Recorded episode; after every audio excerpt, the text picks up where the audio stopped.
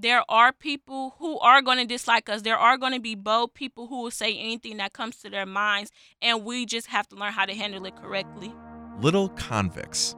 That was the phrase recently used by a conservative blogger to describe students at Vincent High School. It was in an essay published on September 11th that was overall critical of the district's plan to build a multi million dollar athletic facility at Vincent High School. As you might expect, those comments didn't sit well with many MPS staff and students. My name is Imani Gambrell Tolliver, the president and the third district representative of the Milwaukee Youth Council. In addition to serving as president of the Milwaukee Youth Council, uh, which is a youth leadership program established by the city's Common Council, she's also a senior at Riverside High School. So, what was your first reaction when you heard that blogger make that comment? I personally started crying. I tried to hold it back, but I started crying. I just sat there, and then it was a Wednesday, and we have Milwaukee Youth Council meetings every second and fourth Wednesday. So I brought it up at our meeting, and when I went home, I decided to just write write it down on paper. So she did just that. She took a breath, collected her thoughts, and put out a press release. She begins by thanking the blogger. I am proud to say that you are everything our great teachers prepared us for. In every bunch, there are always bad grades. But who are you to blame the entire vine? But let's list facts.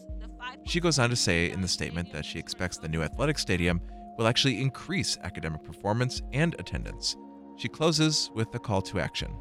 I encourage you to keep up with our dollars, not only how much we're spending, but also the huge number of scholarships we earn and the significant return on investments that total represents. MPS raised us to stay focused, to beat the odds, and to see veiled hate and racism like yours when it bubbles up from a darker place. I reached out to blogger James Wigderson of Wright, Wisconsin.